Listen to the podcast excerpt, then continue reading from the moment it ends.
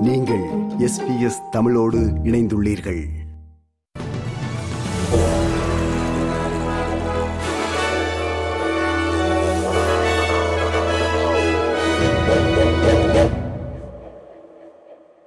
நேயர்கள் அனைவருக்கும் வணக்கம். இன்று டிசம்பர் மாதம் பதினெட்டாம் தேதி ஞாயிற்றுக்கிழமை. எஸ்பிஎஸ் தமிழ் ஒலிபரப்பு வழங்கும் ஆஸ்திரேலிய செய்திகள். வாசிப்பவர் ரைசல். நேற்று மெல்பர்ன் நகரின் ஏஏஎம்ஐ பார்க்கில் மெல்பர்ன் விக்டரி மற்றும் மெல்பர்ன் சிட்டி அணிகளுக்கிடையே நடைபெற்ற ஏ லீக் கால்பந்தாட்ட போட்டியின் போது மெல்பர்ன் விக்டரி அணியின் ரசிகர்கள் மைதானத்தினுள் புகுந்து மெல்பர்ன் சிட்டி அணியின் கோல் கீப்பர் டாம் குளோவரையும் ஆட்ட நடுவர் அலெக்ஸ் கிங்கையும் தாக்கினார்கள். இதில் இருவரும் படுகாயமடைந்தனர். டாம் குளோவருக்கு தற்போது மருத்துவ சிகிச்சை வழங்கப்பட்டு வருகிறது. ஆட்டம் இறுதியில் கைவிடப்பட்டது.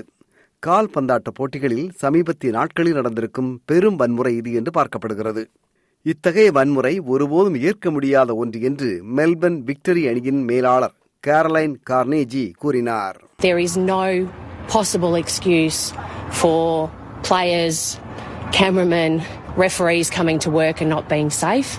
There's no place at our club, no place in the game, no place in the league for that sort of behaviour. It was absolutely terrible. வன்முறையில் ஈடுபட்ட ரசிகர்கள் அடையாளம் காணப்பட்டு தண்டிக்கப்படுவார்கள் என்றும் உடந்தையாக இருந்தவர்கள் மீதும் கடும் நடவடிக்கை எடுக்கப்படும் என்றும் ஃபுட்பால் ஆஸ்திரேலியாவின் இயக்குநர் ஜேம்ஸ் ஜான்சன் கூறியுள்ளார். நாட்டில் எரிசக்தி விலையை குறைக்கும் வகையில் அரசு எரிசக்தி விற்பனைக்கு விலை நிர்ணயம் செய்திருப்பதை எரிசக்தித்துறை அமைச்சர் கிறிஸ் போவன் மீண்டும் நியாயப்படுத்தினார். எரிசக்தி நிறுவனங்கள் எரிசக்தியை ஏற்றுமதி செய்வதை குலைப்பது அரசு நோக்கமல்ல என்றும் ஆஸ்திரேலிய மண்ணில் இருந்து பெறப்படும் எரிசக்தி மக்களுக்கு நியாயமான விலையில் கிடைக்க வேண்டும் என்பதே அரசின் நோக்கம் என்று அமைச்சர் கிறிஸ் பவன் குறிப்பிட்டார் முன்னதாக நாடு முழுவதும் ரினியூவபிள் எனர்ஜி மறுசுழற்சி முறையில் பெறப்படும் மின்சாரத்தை சேமித்து வைக்க எட்டு பெரும் பேட்டரி மையங்கள் நிறுவப்படும் என்று எரிசக்தித்துறை அமைச்சர் கிறிஸ் பவன் நேற்று அறிவித்தார் We know that part of a renewable economy is being able to store renewable energy. Some people say the sun doesn't always shine and the wind doesn't always blow, and that's true. But we can store renewable energy for when we need it.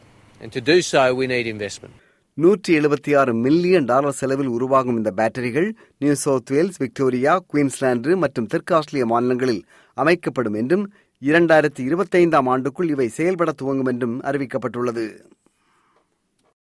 மேற்கு ஆஸ்திரேலிய மாநிலத்தின் birth நகருக்கு வெளியே தொடர்ந்து எரிந்து கொண்டிருக்கும் காட்டுத்தீ கட்டுப்பாட்டுக்குள் வந்தாலும் அபாயம் தணியவில்லை என்று தீயணைப்பு அதிகாரி இன்சிடென்ட் கண்ட்ரோலர் டேவ் ஹில் கூறினார் சிட்டி ஆஃப் கூனானு பகுதியில் வாழும் மக்கள் இடர்களை எதிர்கொள்ள தயார் நிலையில் இருக்குமாறும் ஹில் எச்சரித்தார் We just ask the community to put their fire plans into place, uh, keep looking at emergency WA because that information does change regularly, and there are a number of road closures in the area, and we just ask that they stay out of the current area while firefighters are working.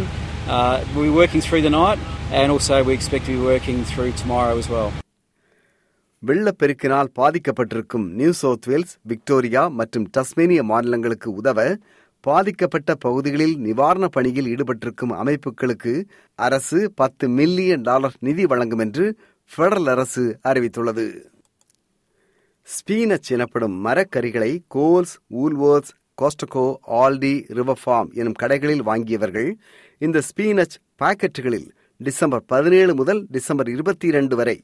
பயன்பாட்டுக்கு இது உகந்தது என்று எழுதியிருந்தால் அவைகளை சாப்பிட வேண்டாம் என்றும் ஒருவேளை சாப்பிட்டு அதனால் நோய் ஏற்படும் அறிகுறிகள் ஏற்பட்டால் பாய்சன் உதவி அமைப்பை தொடர்பு கொள்ளுமாறும் வலியுறுத்தப்பட்டுள்ளது.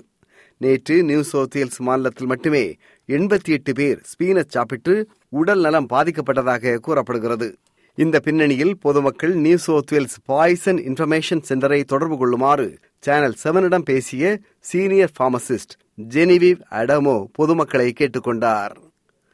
நார்தன் டெரிட்டரி நாடாளுமன்ற உறுப்பினர் ஒருவர் இன்று காலை திடீரென்று காலமானார். ஐம்பத்தி இரண்டு வயதான இவர் ஆளும் லேபர் கட்சியை சார்ந்தவர் ஆவார் அரபூரா தொகுதியை சார்ந்த இவரின் பெயர் கலாச்சார முறை காரணமாக வெளியிடப்படவில்லை.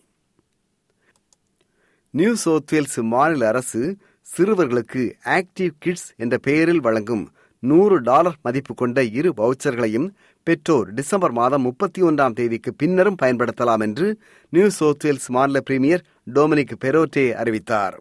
கோடை கால விடுமுறையில் இந்த வவுச்சர்களை குடும்பங்கள் பயன்படுத்திக் கொள்ளலாம் என்று பிரீமியர் பெரோட்டே குறிப்பிட்டார் So whether that's tennis camps, uh, intensive soccer courses, uh, swimming lessons for children, uh, these uh, programs we know over summer make a big difference uh, for families and for our kids to get out and about, uh, have a great Christmas, but get involved in sport as well.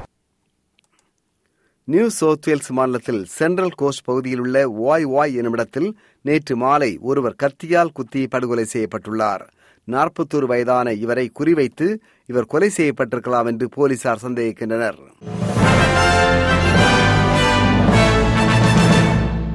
இனி இன்றைய நாணய மாற்று நிலவரம். ஒரு ஆஸ்திரேலிய dollar அறுபத்தி ஏழு அமெரிக்க சதங்கள் இருநூற்றி நாற்பத்தி இரண்டு இலங்கை ரூபாய் அறுபத்தி மூன்று சதங்கள் ஐம்பத்தி ஐந்து இந்திய ரூபாய் இருபத்தி எட்டு காசுகள் தொண்ணூத்தொரு சிங்கப்பூர் சதங்கள் இரண்டு புள்ளி ஒன்பது ஆறு மலேசிய ரிங்கித்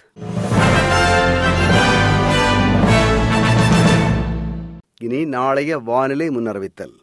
பேர்த் வெயில் முப்பத்தி ஐந்து செல்சியஸ் அடலைடு வெயில் முப்பத்தி நான்கு செல்சியஸ் மெல்பர்ன் வெயில் இருபத்தி ஆறு செல்சியஸ் ஹோபார்ட் மேகமூட்டம் காணப்படும் பத்தொன்பது செல்சியஸ் கேன்பரா வெயில் இருபத்தி மூன்று செல்சியஸ் சிட்னி மேகமூட்டம் காணப்படும் இருபத்தி இரண்டு செல்சியஸ் பிரிஸ்பேன் மேகமூட்டமாக இருக்கும் இருபத்தி ஏழு செல்சியஸ் டார்வின் மழை முப்பத்தி மூன்று செல்சியஸ் இத்துடன் எஸ்பிஎஸ் தமிழ் ஒலிபரப்பு வழங்கிய ஆஸ்திரேலிய செய்திகள் நிறைவு பெறுகின்றன.